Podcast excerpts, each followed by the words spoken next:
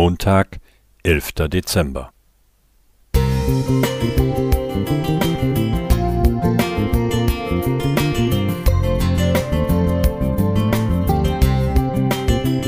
Ein kleiner Lichtblick für den Tag.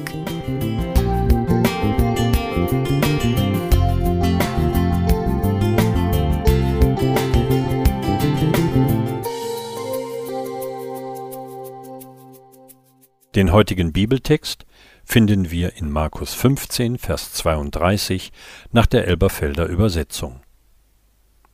Der Christus, der König von Israel, steige jetzt herab vom Kreuz, damit wir sehen und glauben.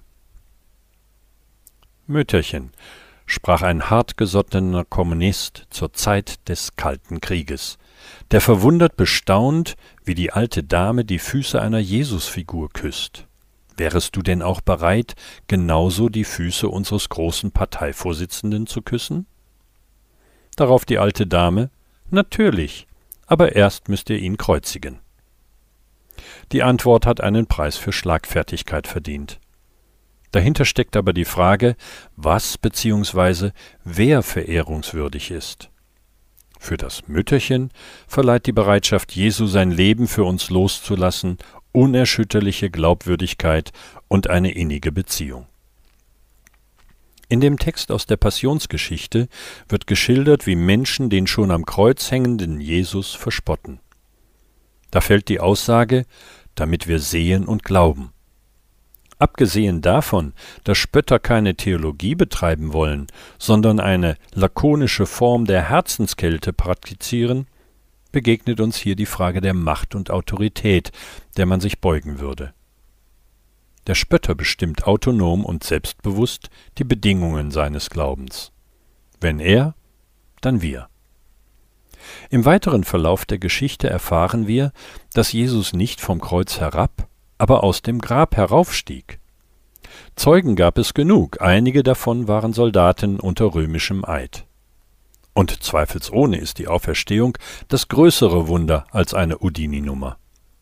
Sie waren dabei, sie hatten gesehen. Aber waren sie bereit zu glauben? Die nüchterne Antwort an die Spötter lautet Nein, ihr würdet nicht glauben, wenn ihr das sehen würdet. Obwohl ich versuche, die Spötter auf Distanz zu halten, weil ich ja ein Frommer bin, muss ich lesen, dass auch sie Fromme waren. Hohe Priester und Schriftgelehrte. Eine gute Bibelkenntnis scheint also nicht davor zu bewahren, dass wir Gott diktieren, unter welchen Gegebenheiten wir uns zum Glauben herablassen würden.